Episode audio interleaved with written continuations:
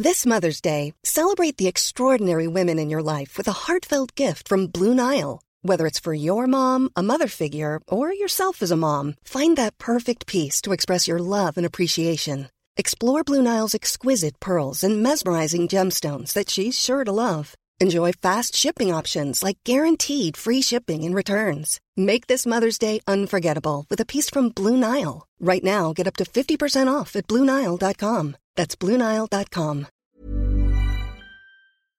Lorraine, I've just had my lunch. I've had breakfast for lunch. Trish's lunches updates. This is what this is what the masses are tuning in for. What do you mean you've had breakfast for lunch? Well, I had that classic scrambled eggs, sourdough, avocado No, for see, lunch. You've upset me on the eggs because uh, you told me I can't have lots of eggs during the day. I don't know how anyone No. can eat scrambled eggs because they just look awful. They're very nice. You're an eggs at breakfast person, aren't you? Yes, but I'm even more messed up because of this fasting situation Oh, where when you get older, you shouldn't really eat your breakfast till about 11. So you leave like that Mm. 12 hour gap, which everyone agrees is really good for you. But then by the time you get to 11, you're almost at lunch. Mm. So uh, eggs feel like the thing to have at the Mm. 11 o'clock situation. But now you've told me there's an egg limit per week Oh, per day. definitely. Le- egg limit. Why You can't, well, egg they're high in cholesterol, aren't they? So you can't have too many. So you're going to have to rethink your whole egg-based diet, I would say.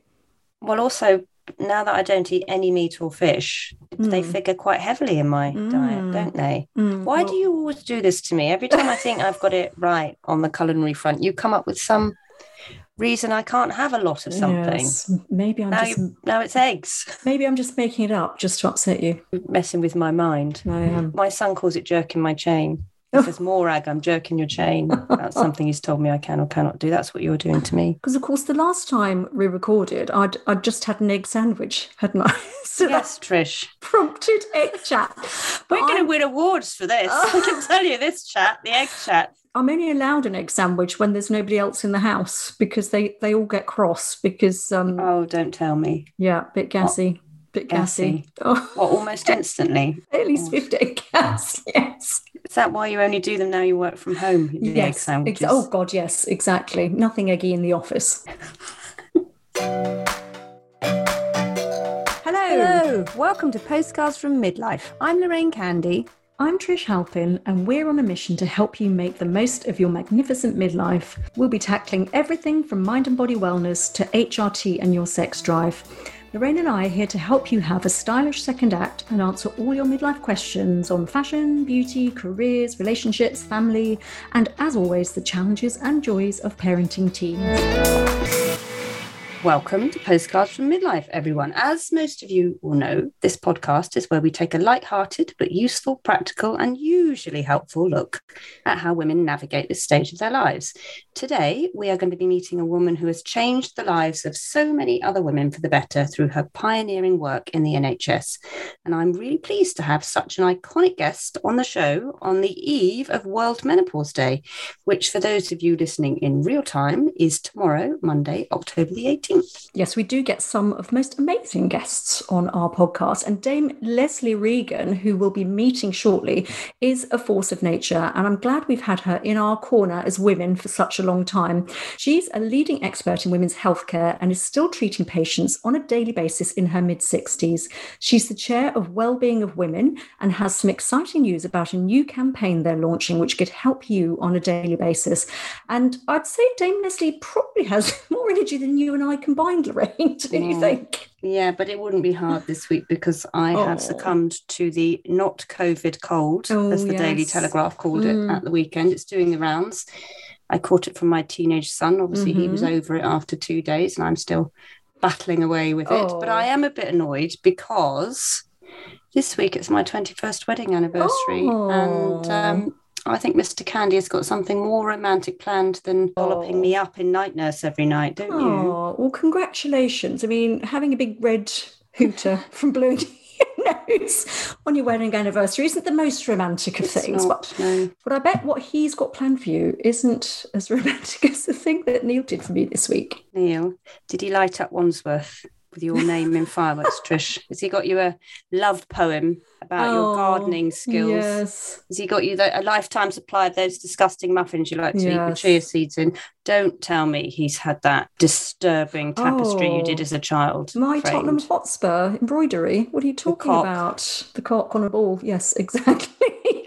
uh, no, I'd say it's even better than that because it more this week- Well, I think it's romantic in a, a slightly foul way, in that I managed to, was having a really good morning yesterday, went swimming, walked the dog, la la la, then managed to tread in a load of blimmin' dog poo, which wasn't my dog's, can I just say. Anyway, so of course I just sort of took the shoes off and left them by the door.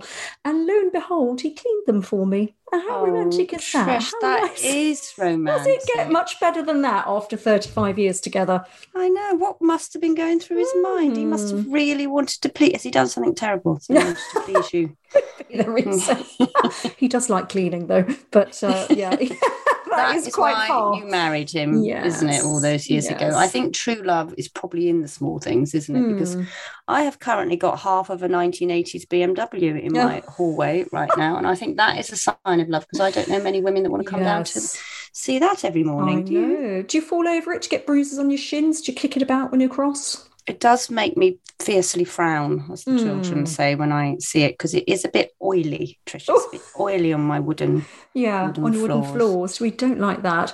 Anyway, marital romance aside, today we'll also be taking a deep dive into something that we've been debating on our Facebook group this week. Do your dreams get more vivid during midlife, especially if you're going through perimenopause and menopause? Well, personally, I do think they do. Actually, I think the hormones make that so. Um, you're going to tell me why they get more vivid, aren't Mhm, you? Because I you have become this week an only. Oh, I don't know how to say this, but it's brilliant, isn't it? It's an critic. It's from the Greek word, and it, apparently it means those who tell us what dreams mean. It's one irocritic is how it's spelled. Oh, It's in the dictionary and okay. You see, I think you're making that up. But let's find out more, shall we?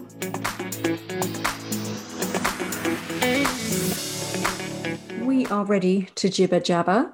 Now, as every perimenopausal woman will know, sleep is not our friend during these years. It's elusive, it's broken, it's hot, it's sweaty, and the lack of it leaves you exasperated, exhausted, and possibly even more furious than you are already, thanks to those fluctuating hormones. Now, we've talked about this on previous episodes of the podcast with sleep expert Kathryn Pinkham, and also in the How to Win at Midlife section of the episode we recorded with novelist Josie Lloyd, which had loads of really great tips for sleep hygiene, staying cool while you're in bed. So that's also worth checking out if you haven't already. But today we're going to be talking about another element of sleep, and that's dreams, and in particular, the weird, lucid, bizarre ones we're having in midlife.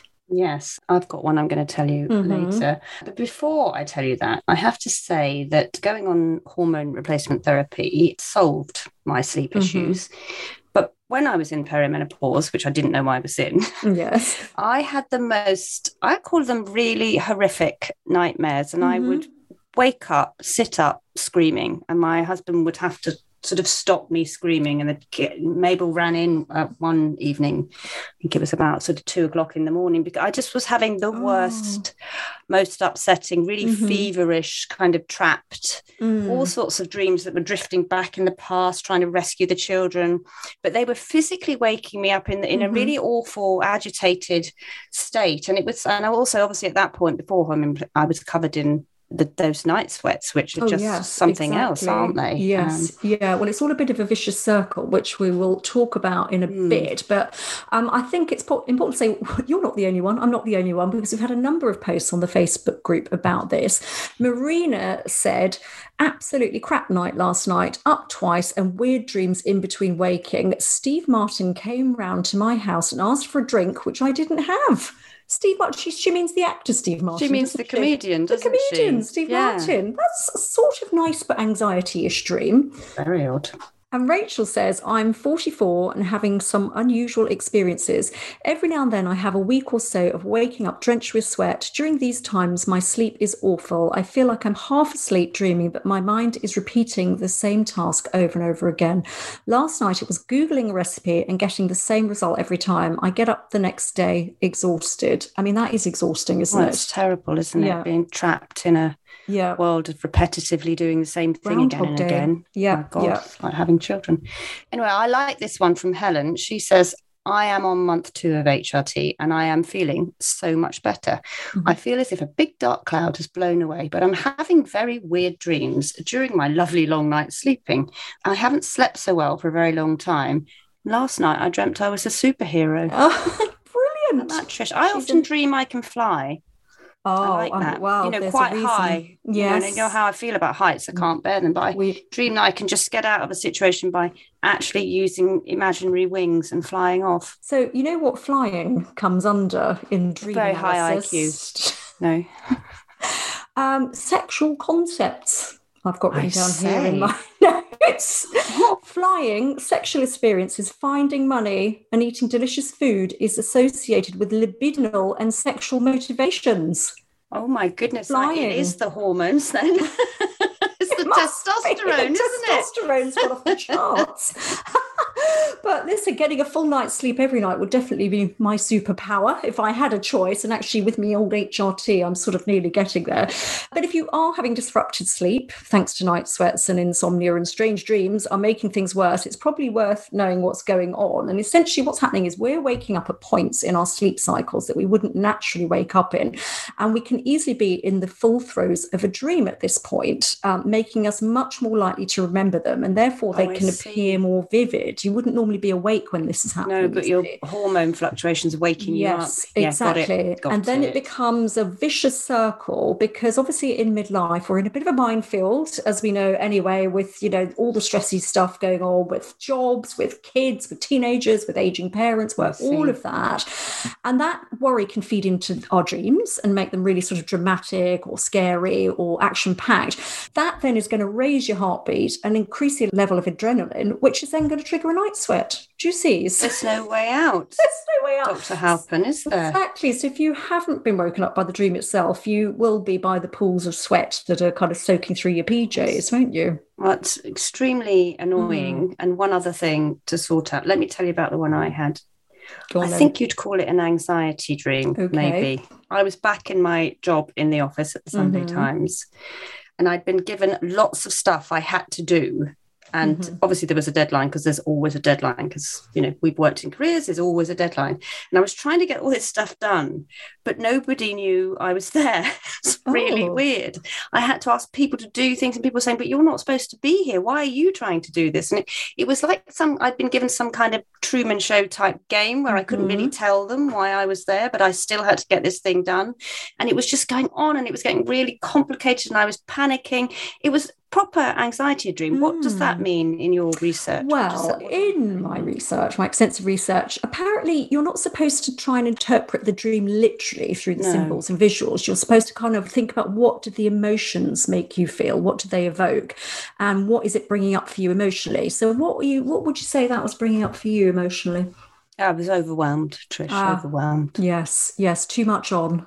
Yeah too much on didn't make sense and i was i had no control over And any of it to and i was in a you. place i did not want to be Yes, and no one to help me yeah no one could help me I'd, I'd already set that pattern by telling myself i couldn't tell them why i was there Yes, yeah. Well, that all makes a lot of sense. I have to So- say, with sometimes, all though, the madness the- going on in your life at the moment. well exactly there's too much i started saying no this week and Mhm. setting some boundaries um, sometimes it's about filling i often think it's about the brain just filling in gaps you know Mhm. I'm, I'm worried that we we could be dreaming what we want to dream, but we don't because we're stuck in patterns. And when we don't think anything, the brain just fills the gap with all the Mhm. stuff that's happened during the day as well, doesn't it? Because some of Mhm. it's a sort of association with the residue of the day, they call it, don't Yeah. they? One of my dreams that um, I've, I've only had once, I'd say, in the last two years since leaving Marie Claire, but also magazine publishing related, was um, I used to have this a lot. Was it was me at fashion shows in Milan or Paris or That's wherever.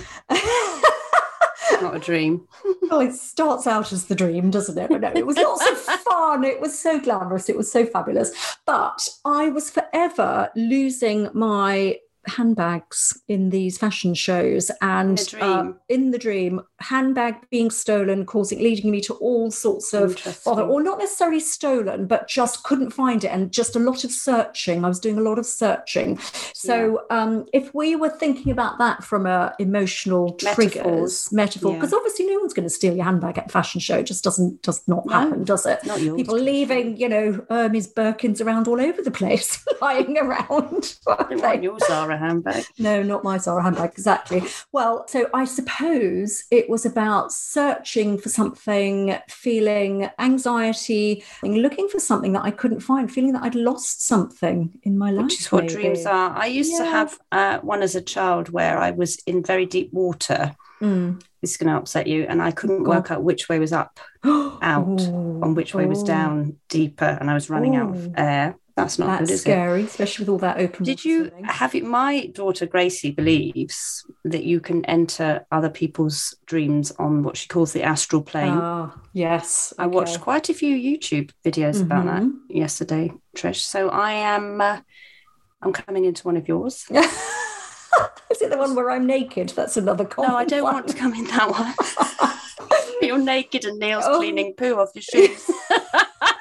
That's for your OnlyFans site, isn't exactly, it? Yes. That's a whole different thing. But yeah. I don't know whether I believe that uh, you can actually do that. I tell you what, there's a lot of research been done around mm. the lucid dreaming. Oh, yes. Um, so when you're half awake, half asleep. So scientists carried out a study, I think it was about four years ago, where they asked people questions in lucid dream state, which they can mm-hmm. kind of measure they're in by body temperature and whereabouts they are in their sleep cycle.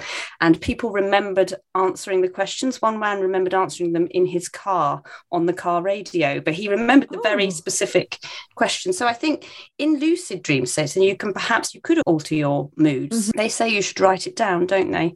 I yes. did a bit of research on Chinese medicine as well. I talked to Katie Brindle, who we had on the show, who's a Chinese medicine practitioner, and she said dreams are about emotions. Um, mm-hmm. So when the mm-hmm. body is slightly out of balance, so yeah. part of you is out of balance. So your heart is about your emotions, your liver is anger, your lungs are grief. When all these things aren't quite working or are not very well, you might be having dreams linked to that. So getting everything back in balance mm-hmm. stop yeah which ties more... in that with that yeah. whole what it what emotions is it bringing up for you isn't it? Yeah. so i don't know where where do we go with dreams? I mean writing them down philippa perry is a fan of that isn't she? Because she sort of yeah. says that it's a really good way of seeing what metaphors your unconscious is coming up with. And it's it's a useful tool. If you're feeling a bit lost in life and you're trying to work out what's going on you can write them down. There are apps there yeah are she was very good on how you sometimes in midlife because of the change mm-hmm. you can panic about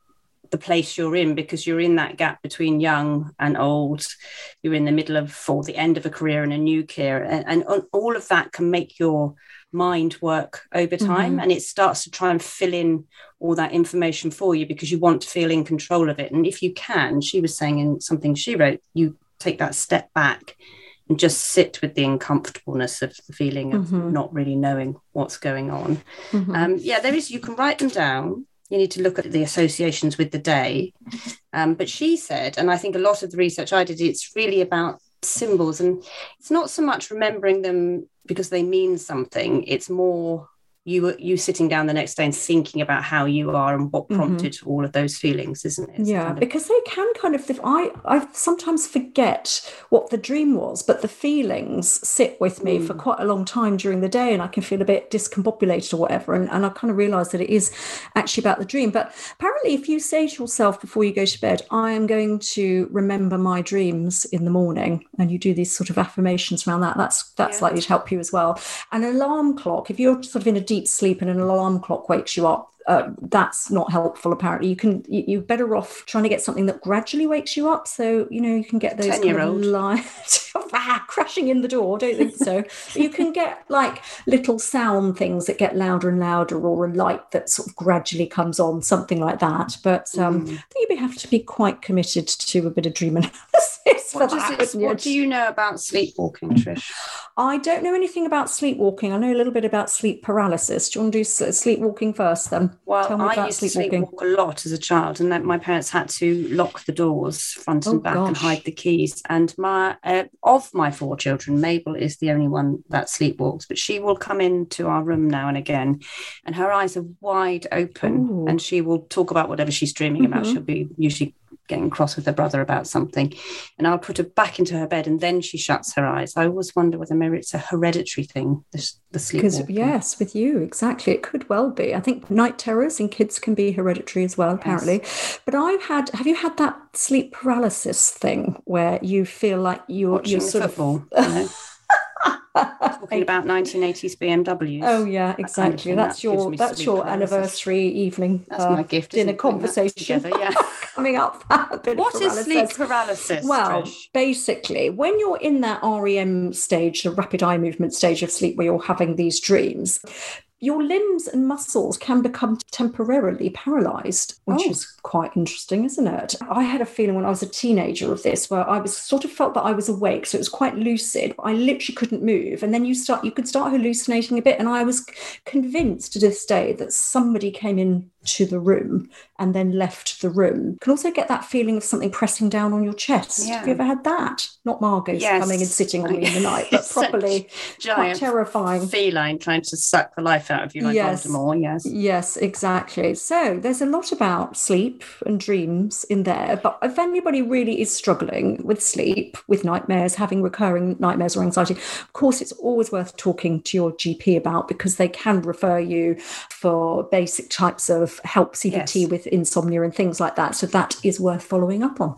Yes, and as we've said, a lot of it is linked to your perimenopause mm-hmm. and menopause symptoms and the fluctuations of the hormones because your brain obviously has estrogen receptors. And when that's all fluctuating, it will affect you in many different ways. So it's definitely worth checking out with your GP.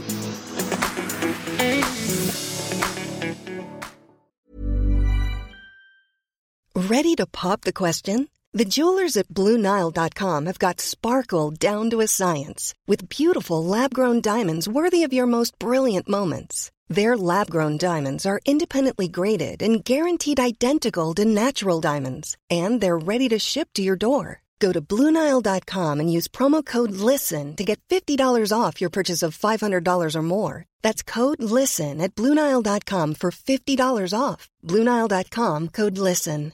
This is Paige, the co-host of Giggly Squad, and I want to tell you about a company that I've been loving, Olive and June. Olive and June gives you everything that you need for a salon quality manicure in one box. And if you break it down, it really comes out to $2 a manicure, which is absolutely insane. It's also so easy to get salon worthy nails at home with Olive and June. The difference between how your nails used to look when you did them yourself and now with the Mani system is a complete game changer. The best thing about Olive and June too is it's a quick dry, dries in about one minute, lasts for five days, and full coverage in up to one to two coats. Visit oliveandjune.com slash perfect Mani 20 for 20% off your first system. That's oliveandjune.com slash perfect Mani 20 for 20% off your first system system.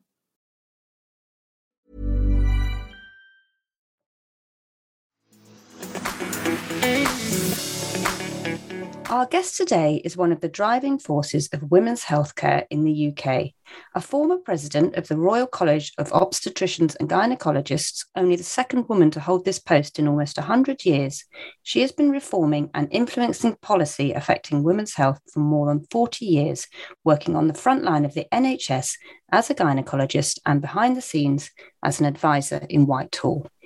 Age 65, Dame Lesley Regan is an unstoppable, energetic powerhouse.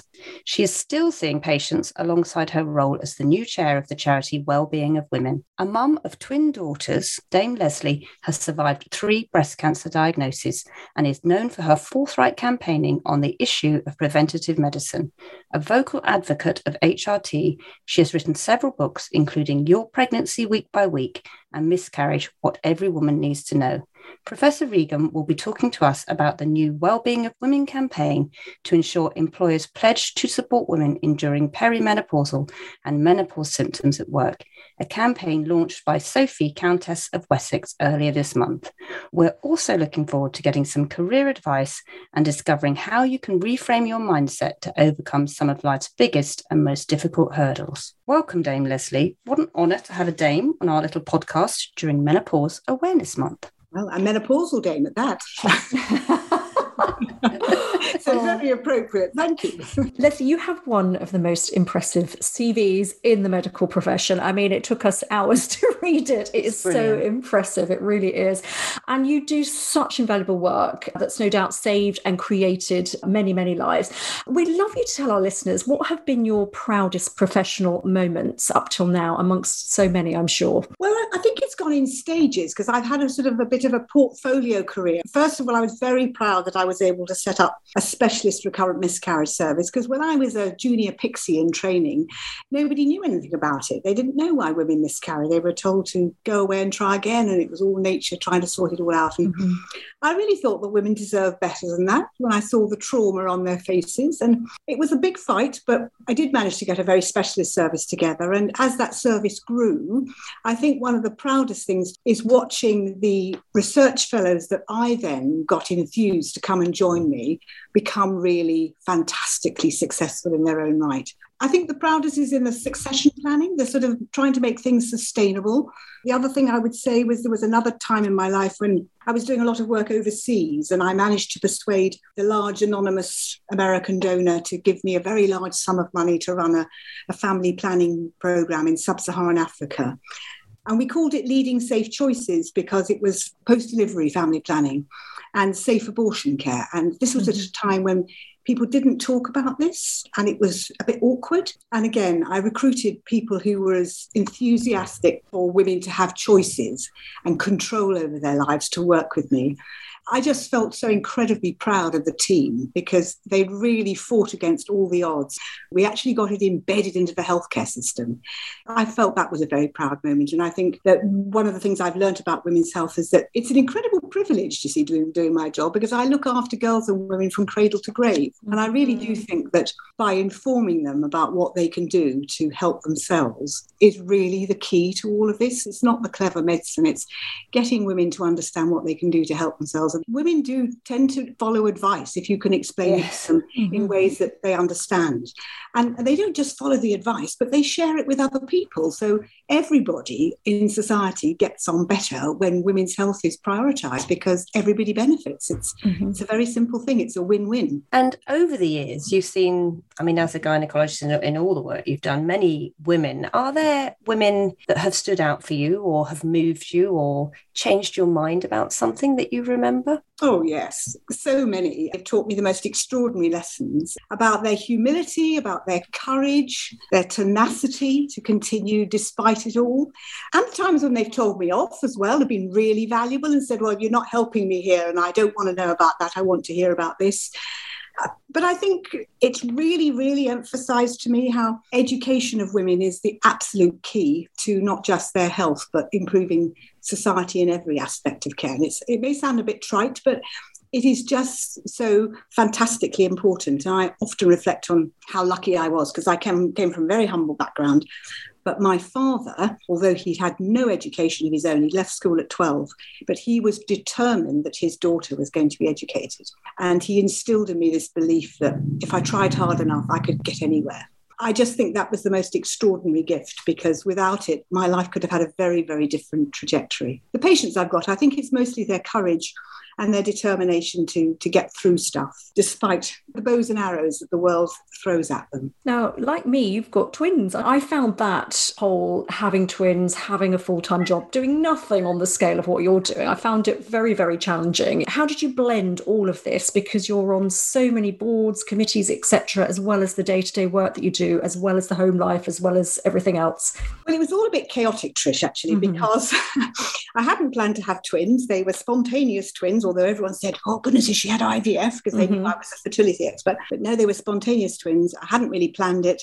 And at the time, I, I was married and I had four stepchildren who I was looking after. So at one point, we had six children in the house. So mm-hmm. oh it was gosh. absolutely chaotic. I don't regret it because it was fun as well. But we had a live in nanny. Were you working shifts? No, I worked full time. Um, but also, I had to because at that point, I was a junior academic. I was a senior lecturer and consultant. And it wasn't easy to get maternity leave. I had about 10 weeks of maternity leave. And then I had to go back to work because we couldn't really afford not to have two salaries. And that was it. it. So it wasn't this sort of selfless, I must return to work. It was actually, there was a financial need to do so. It was tricky. And, and you know, uh, when the twins were little, as I'm sure yours, Trish, were, you really don't know what's hit you, do you? And I hadn't actually looked after small babies before. So I didn't mm-hmm. know any difference. I just assumed this is what it was like. It was dreadful. oh, I'm glad you've said that word. It really, it really was, wasn't it? It really it hard. Was absolutely oh, shocking. I mean, I can also say that I, I, and I think you'll probably share my view, mm-hmm. is that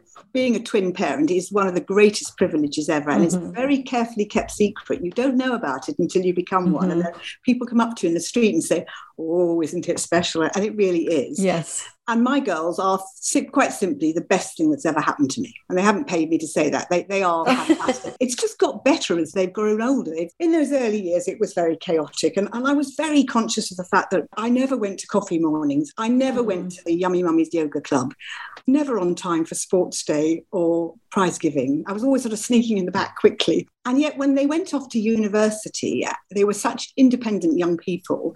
And then they, they were so grateful to me. They said to mm-hmm. me so many times after that, Mummy, you know, the fact that we could just go off, you'd say, Well, bye, see you at the end of term, ring me if you need me. Whereas so many, I think, of their friends had helicopter parents who uh, mm-hmm. always wanted to go and visit and find out what was going on. So I went once a term if they wanted me to visit them. One went up to Edinburgh, the other one was down in the south. But I'm not pretending for a moment that being a mother of toddler twins is yeah. it's absolutely shocking. I, I, tell you, I used to go to, to work for a rest on a Monday morning.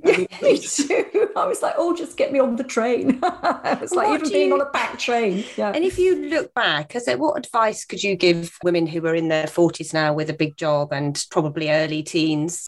Well, I really do believe, Lorraine, that they don't need you that much when they're babies. Mm-hmm. They need you a bit later on. That's yeah. when they really need you to be around and to be just about, around and about, not necessarily having deep and meaningful conversations, but just being around and picking up on what's going on. At the end of the day, I really think that I was there when I when they needed me. And I think that was later on. And I think a lot of, you know, that awful business at the beginning when I must be with my baby, it's a lot to do with us wanting something, which is not a bad thing either. I'm not criticizing women who want to do full time motherhood, but I really did want to carry on working. And, and, uh, and I, I think it was important to be a bit of a role model for, for other women in my specialty because there weren't many of us when I became a consultant, no. and now there are a lot more. So I, I hope I've managed to demonstrate that you can do it without being too sort of regimented and too sort of, well, I am bossy, I can't help it without being insufferably bossy, shall we say. you have worked, surprisingly, even though it's women's health, in an incredibly male dominated part of the NHS. There was a quote I think you mentioned to me when we spoke earlier, somebody saying to you that the, the rugby team would suffer because you had qualified and you weren't a man and you couldn't play rugby oh, for them. so how did you deal with all of that sexism and, and misogyny over the years? It's interesting. So I went to the Royal Free Medical School, which was 50 50 girls and boys. And that was because it used to be the only girls' medical school and they let the boys in. So, not surprisingly, a lot of the senior mentors there were women because they'd be the only women. I didn't really twig about this male hierarchy until quite a bit later in my career. It was a bit like, a bit like a sledgehammer then, but it was extraordinary. So, when I was went to Cambridge to Addenbrooke's, I was the first female registrar, and I thought, well, this is extraordinary. Why is that? There were very nice consultants there who were very helpful and wonderful mentors to me. And then when I became a consultant down at St Mary's, which I did in 1990, which is only 31 years ago. As I said, one of my colleagues said, Oh dear, it's a sad day for the St Mary's rugby team, meaning, well, you, you can't play in the boys' rugby team, can you? I was quite upset about it actually, because it was day one and I was terribly nervous. And I was trying to put on a good show of being, oh, yes, I can cope with all this. And then I thought, oh, dear. And I really, I sort of went into the loo and had a bit of a, a sniffle. And, um, and I thought, come on, pull yourself together, Lesley. We've got to get on with this. And then, in fact, that person, that male, um, became an incredibly strong supporter of mine. I think when he realized that, you know, I was going to pull my weight and I was going to do the job, I mean, you just have to bat an eyelid at it and then just carry on. I think it's true to say that my generation had to prove that they were even better. And I don't think that's quite the case now. I think that many of my trainees now who are 20 or 30 years my junior, they feel that if they if they do a good job, that is sufficient, which is how it should be. And, and I always say to them, you must always work, I think, on the principle if you need to be um, rated and judged on qualities and what how well you do the job, not whether you're a man or a woman. And I think in the past we needed to do sort of, you know, the tokenism, getting the women onto the yeah. committee. I hope that before I retire, if I ever do, I don't think we, you are going to retire, are you? No, no. no, as I think I shared with you when I even thought about the idea after I finished the presidency at the RCOG, both of my daughters said in unison, "Oh, mum, no, you'd be insufferable. You can't possibly retire." well, they must be so proud of you, your daughters, and uh, you know, as you say, as as as women, uh, we have to role model, don't we, for the next generations, and whether it's our daughters or whether it's the women coming up behind us in our industries. Do you think an enormous amount has changed in the industry from when you started to where it is now, both in terms of women's positions, but women's health issues, the issues that are being focused on right now? Oh yes, and what's been overwhelming for me since 2010, when I first heard Sir Michael Marmot talk about health inequalities. I mean, I think I knew this data, but he really emphasized to me in his wonderful report, Fair Society, Healthy Lives, that the healthcare that I've been trained to deliver only provides a third of the solutions. And the other two thirds are the way that women have been educated, their socioeconomic status, um, and all sorts of serendipity things in their lives. But I was trained to work in a disease intervention service. You know, you waited for women to have a problem and then you tried to sort it out. Mm-hmm. My excitement about women's health and what we're trying to do now is the fact that if I got a little chart out, Trish, I could plot for you what your needs are going to be from the age of 10 to the age of 80, mm-hmm. give or take a few years. And lots of these things are predictable and preventable. And I think that's what's so exciting that people are now starting to realize that although the preventative agenda often takes longer to reap its rewards, that it is so important. And the evidence now and the research which has shown that things that happen to women in every decade of their life then impacts either positively or negatively on the next decade. And that's incredibly powerful. And persuading people of how they can be part of the solution if they get interested in their own health and you know their own lifestyle issues, you know, without sounding too preachy preachy. So I, I think it's really, really valuable. And uh, I'm I, what I'm witnessing is that women are listening to this because they do want to be part of it. And I, I think that this COVID pandemic has allowed us to shine a focus on things like prevention. And we've all had to sit back, I think, quietly and think, oh, so what really matters in life? I think people are thinking, well, okay, what do I want to spend my money and my time on? And I think health has become a bigger priority. So I really hope that what will come out of this, if we look back, and, I, and I'm an incurable optimist, so I have to think positively about everything that comes out of a disaster mm-hmm. or a pandemic. I hope we're going to sort of look at health as being an asset because historically, I think we've always thought that health costs. So, what should we be looking for in our 40s and 50s? Well, I think the first thing is to look back at your pregnancy because often women behave during their pregnancy physiologically or their bodies respond to it in a way that's almost like going for a road test, you know, putting your L plates on when you're learning to drive. And for example, if you get a bit of gestational diabetes, you know, can't cope with sugar, then you're going to become a type 2 diabetic. And if you mm. have a bit of high blood pressure, it's likely you're going to get heart problems or not necessarily severe ones, but you're at greater risk of heart disease and stroke than compared to your next door neighbor who didn't have high blood pressure. And then there's the mental health issue, you know. One in five women are going to have some form of mental health problem during pregnancy or in the first year after their baby's delivered. And if we could just use that information at that postnatal visit and get that woman to understand that losing weight or going for some help, she's had a mental health problem or some depression, is really going to offset the problems later. It would be such a bonus. I mean, you know, we spend a fortune looking after women during pregnancy and providing high quality antenatal care and collecting all this information, and then we do nothing with it. We don't join the dots, do we? Yeah, we don't join the dots. Exactly that, Lorraine. And that's what we need to do. We need to pick up all these pieces of information. So that's a good thing in the 40s and 50s. And then, of course, it's important about lifestyle, keeping active, keeping fit. Women need to really understand what the things are that are likely to cause them problems. And if we were to go around Paddington Station this afternoon and ask 100 women what they were going to die of, they would all probably say cancer. And they're wrong. The most of them are going to die of heart disease or the problems of thin bones, osteoporosis. And yet we don't do anything really to teach them what they can do to offset that. And then, of course, I, am a big supporter, as you know, of menopausal women being looked after and getting the very best help they can. And I'm a great advocate for HRT as well. I, I think it's marvellous. Not for everybody, but for those that want it. And I think that we need to spend time informing women about what the risk benefit ratios are of these interventions and medications and letting them decide when they've been given the right information what's right for them not saying you can't have this or you've got to have that, but helping them to understand what they can do be part of the solution. Now, your HRT journey, I find it absolutely fascinating because you've had breast cancer three times. Mm. Um, and quite a thing for a female, a human which, female. Which is, yes, it is quite a thing, especially for someone in the front line of women's healthcare.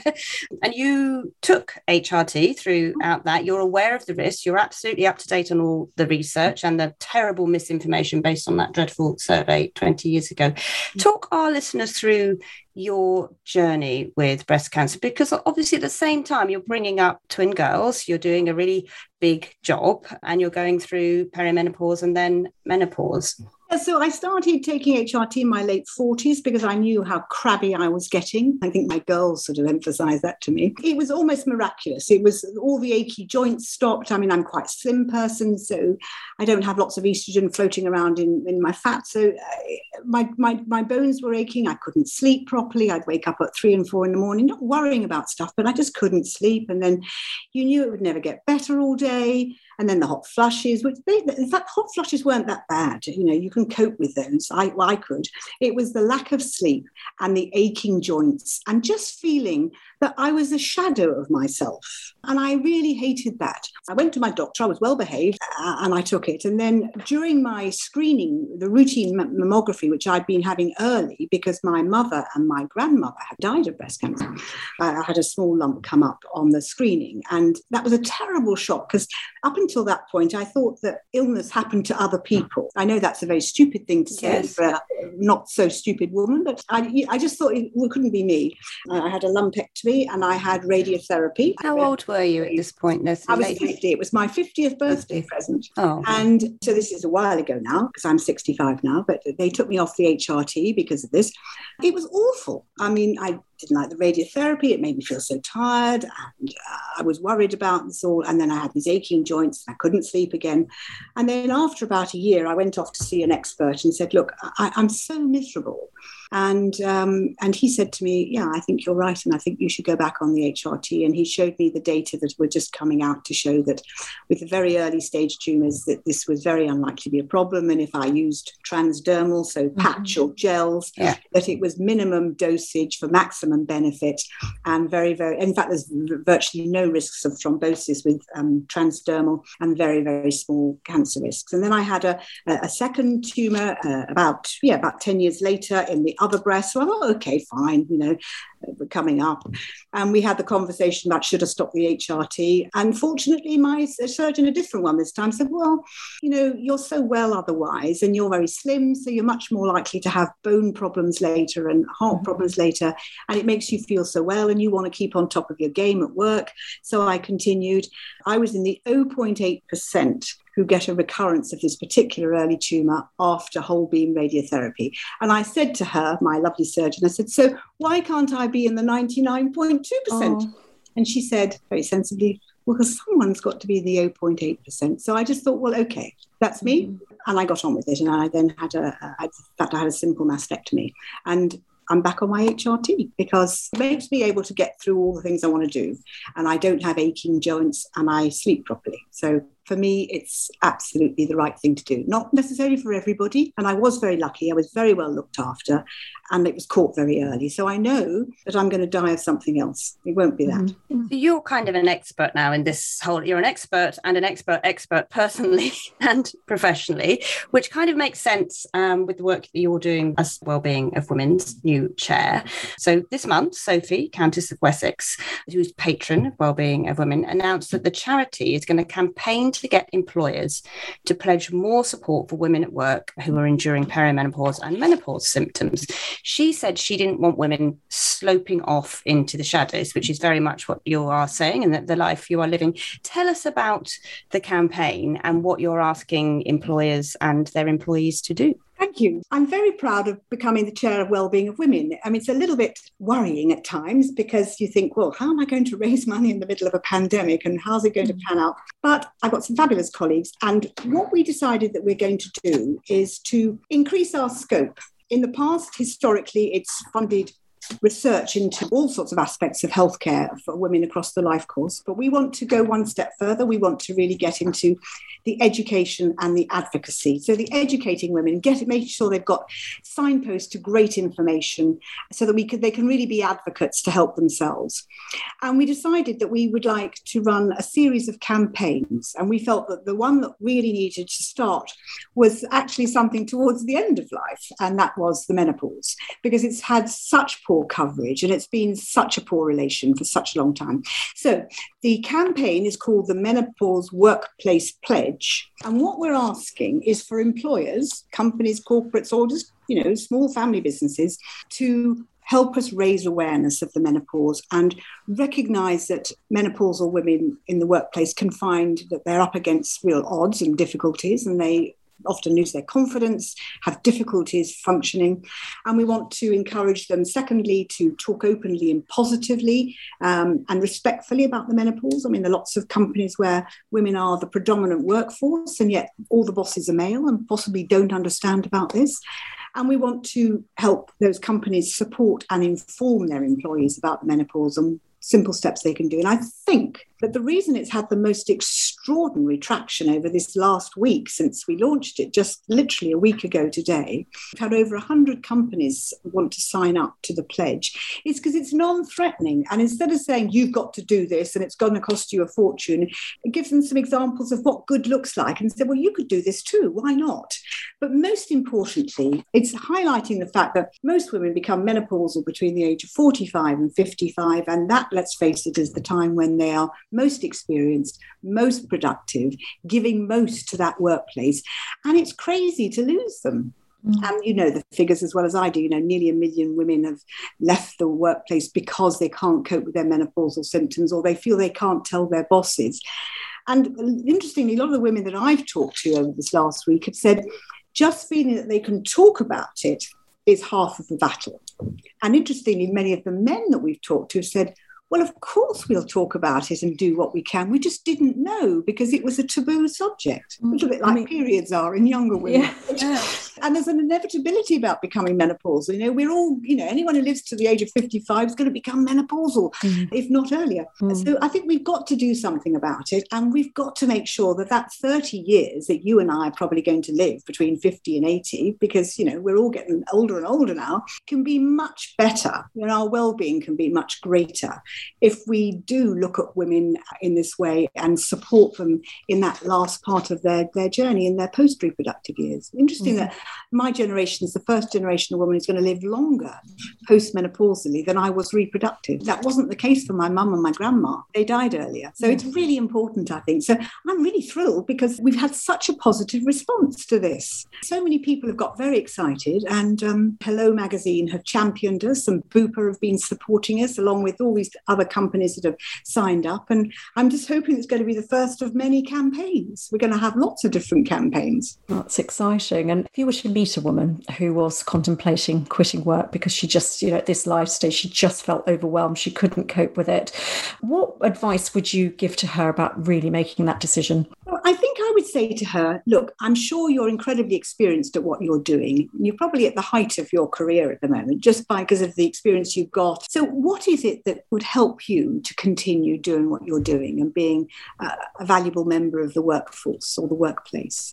And mm-hmm. trying to find out what's right for her. Because, you know, we've talked to lots of women who've given up, and we've talked to lots of women who've actually had good support and been able to continue. And actually, it tends to be quite simple things about having flexible working times. Now, pre COVID, that was probably unthought of. But now, you know, people are working from home, people are doing flexible things. Um, you know, I think we've become much more adaptable. So I hope that's going to be easier. You know, temperature control in offices. Mm-hmm. I was talking to Kay Burley. She was saying that all the blokes in the studio are wearing parkas because she likes to keep the temperature yeah. really down. Lots of things that one can do. And also, you know, providing women with opportunities to go and talk to menopause specialists, um, think about dietary things that would help them, and possibly considering HRT. As I say, I'm not going to push everyone onto it, but I think they should be have the option to consider that as a trial, if because it might help. It should them. be part of the conversation, and it really mm. isn't. Is it? It's the NHS's first line recommendation for mo- many of the symptoms, and it's not even part of the conversation in many exactly. workplaces, is it? And I, I think we're going to have to do a lot of talking as well to our, our family doctors and GPs, who I know are very, very hard pressed, but we are going to have to not make every GP and menopause expert, but at least try and get somebody interested in women's health and specialist areas of yeah. women's health. In, and one of my hopes is that we'll be able to get women's health hubs run so that not every practice has to be an expert, but there'll be somewhere that you can reach, Trish or Lorraine. You can reach within not too far a distance of your home, someone who really has an interest in these things and can provide you with information about all the alternatives. I think that has to be the way forward. I've said to two secretaries of state who I've worked with quite closely, firstly Jeremy Hunt and then Matt Hancock, you know, why is it that we send the women round four different institutions and four different vaginal examinations and four different embarrassing conversations or intimate examinations when they could actually go to one place for an hour and get it all sorted? You know, you could have doesn't make sense. Done, and your contraception done or your HRT sorted and your mammogram sorted, and you could have a discussion about this, that, you know, it just makes sense. And we could then keep many more women in the workplace. Um, uh, we keep their, you know, their employers much happier because they would be well looked after. And you know, let's face it, why would you want to take four lots of time off work to do something that you could sort out in a couple of hours? And this is not rocket science. This is not oh, clever science. It's very simple. Most of the times when women access health services, they're not ill. They're just trying to maintain their health or do something sensible like have a cervical smear or stop getting pregnant until they want to be pregnant or or they're trying to go, you know, to have a, a, the best pregnancy they can. I mean, no one would say that pregnancy was an illness, would they? And nor is the menopause. It's a, just a deficiency state. It's just the same thing as, you know, when your thyroid's underactive, you go and take thyroid replacement. I think that a lot of women would benefit from taking hormone replacement when they become menopausal. Yeah. So let's focus on keeping them well and making the maintenance services really easy to access. And we're all going to win. Everyone's going to benefit. And most importantly, we'll do it for a lot cheaper. Because you imagine imagine if, if all your records are, are all accessible properly as well. So, as you say, you know what happened when you went through your pregnancy. It's linked to what might happen when you go exactly. through your hormone mm. deficiency later in life, which might be linked to what you went through when you were a teenager. Exactly. It's just exactly. the joining of the dots. You're so right. That's another thing that I think's really been emphasized by COVID. I never write now to any doctors. I just write to the woman I've seen for a telephone consultation or a face to face appointment. And I say to her, here's your information. You can now share it with anyone you want. Yeah. And instead of waiting for the post to lose it or to get lost somewhere, you know, they all go out by email attachment now. And the woman's got her data, her results. You know, it's they're her possessions, these results. So I think she should be in charge of them. Could you ask your specialist to do that if you have to see a specialist about something? Oh, definitely. Yeah. Mm, okay. Yeah, I mean, I think a lot of people do write to patients now, but yeah. I think that the COVID thing has really emphasized, you know, for, for a long period of time last year, you didn't seem to be able to get anything out of a medical records mm. department anywhere. So I just sort of I just, you know, bypassed them and said, I'll write to you and here's the results of your test and this is what I think you should do. And then they've got the option to take it to different people and decide who they want to share it with. Mm. I've, I have not met any doctors who are cross about it either. I think they're quite pleased that the patient's been given the stuff and that, you know, they're, they're not the sort of the, the holder of it all. And two, two experts in the room, isn't it? We had a GP on last week. She said there are two experts in the room, the patient and the doctor. Exactly. So if you are genuinely the expert, you've got all your notes and your information, then you can make, you know, that's the preventative healthcare manifesto, isn't it, in a way? Absolutely. Well. And. I think it's also, you know, when you say that, the two experts in the room, often when I'm teaching or when we've got the trainees with me, I say, you know, the, the, key to all this is asking the right questions.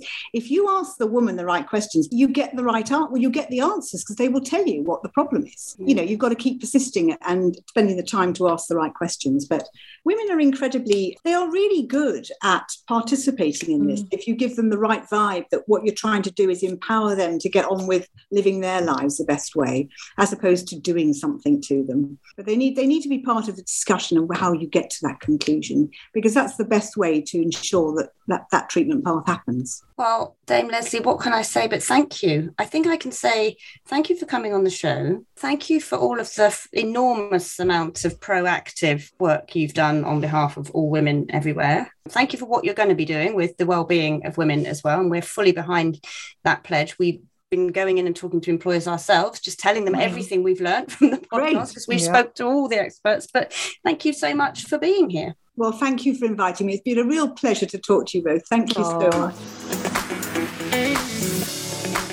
Well, we told you all Dame Lesley was a powerhouse. I think you will agree with us. That was um, really quite incredible, wasn't it? So, not just her personal story, but all the insights she had around women's health. I mean, I, I, it was just so fascinating. I learned lots of things that I didn't know. I think it was incredibly inspiring. And I think these women are working away on, on our behalf for all of mm-hmm. their lives, for all of their careers. And it's quite extraordinary, as she says, when women learn about things they take responsibility and they share the information that's kind of what's happening now actually with the menopause i'm fascinated by the things that will actually kill you as opposed to the things that you mm. think yes. will kill you yeah we're all uh, so scared well. of cancer and, and everything and as she said it's it's heart disease isn't it that's most likely going yeah. to and osteoporosis bone bone problems that's really um, you know i don't people don't talk about that do they? I was very interested in what she said about looking back to your pregnancy as well for those who've had children because obviously it highlights all the health issues that you might potentially get. So that is again never heard that before. Thought that was fascinating well i think it's fascinating isn't it? Because you know we've had hormone experts on the show before and we've had surgeons on the show before cancer surgeon on the show before and actually if you look back through your life and keep your own record mm. of what was happening. And I know this from the research I did for, for my parenting book. As a teenager, what was happening to you um, and how you reacted to things and what your health was like, that is an indicator of what could possibly be your health mm. as you grow older. And I think we should be looking at that with our kids as well, looking at how things are developing and changing and having that all in mind. I think what I really learned from Lesley was to take complete responsibility mm-hmm. for your own health. And I know we get a lot of women saying, you know, they're a little bit scared to talk to their doctors, they feel a bit powerless, they're in this mm-hmm. midlife menopausal perimenopausal phase, which which makes them feel very underconfident. Actually get your report, get the facts, go yeah. in there. There are two experts in the room. You are one of them. You need to get what you need out of that. And you need to do that for your kids as well well. And I think that was a really empowering message, wasn't it, yes, to get yeah. from a woman who's so inspiring. Especially about that, you know, women access health services for maintenance. It's not actually yes. a lot of the time for illness. So you should never, ever feel, oh, I'm wasting a doctor's time if I go and see them about this or that or the other. She told us afterwards, didn't she? Her motto in life is when you get it right for women, everybody benefits. It's true. It's absolutely true. I think we should have more women like Dame Lesley. Yes. I mean, what do you get above a dame? Can you get something more? Because she is, she, is she queen? Is she could be queen. Next? She's she our is queen, isn't queen she? Today. Yep. Bum bum bum. Trish, yes. we have reached nostalgia noodle. Yes, we have. Tell me, it's the end of the show. Well, what little thing has taken you back in the TARDIS yes. to one of your odd memories of times gone by?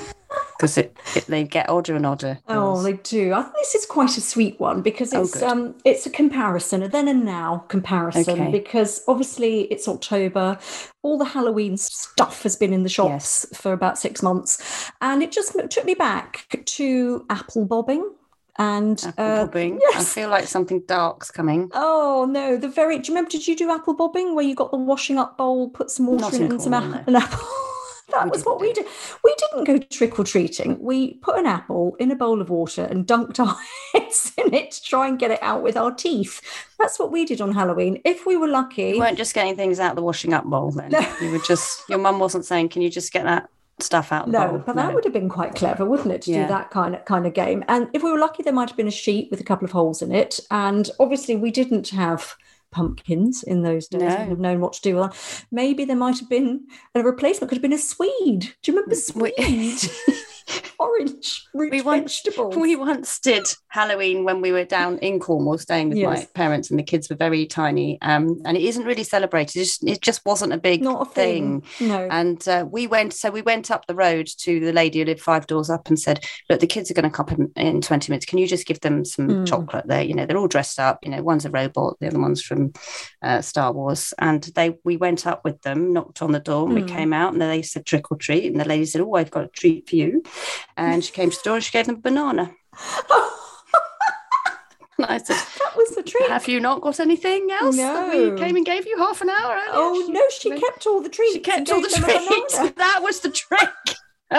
Brilliant. I love that. What did the kids do?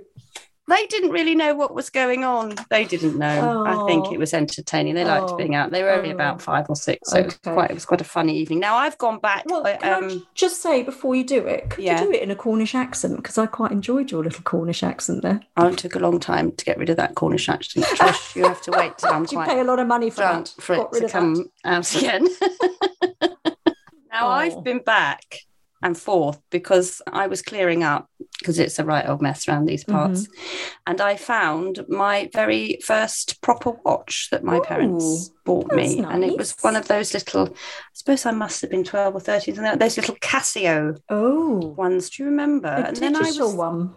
Yes, it was. Oh, digital one, actually. okay. So I must have asked, must have been quite a modern one.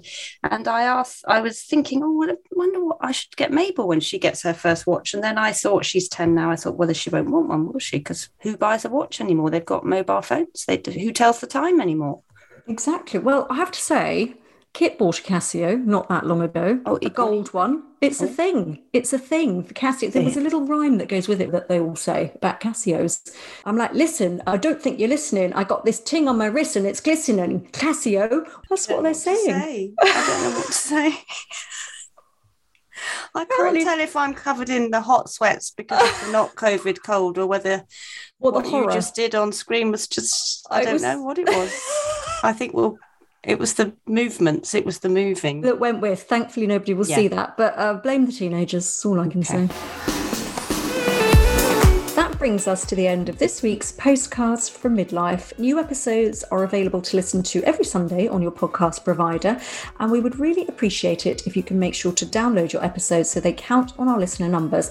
And if you could rate and review us too, that would be most marvellous. And please tell your friends about us. We want as many women as possible to join in the midlife conversation, which is what our private Facebook group is all about. So if you're not a member, do come over and join in the chat. And you can use it to post any feedback on the topics we discussed, as well as suggestions for other things you'd like to hear talked about or celebrities and experts you'd love to hear interviewed. Or you can email us at hello at postcardsfrommidlife.com or pop a little message on the Instagram. Goodbye. Bye.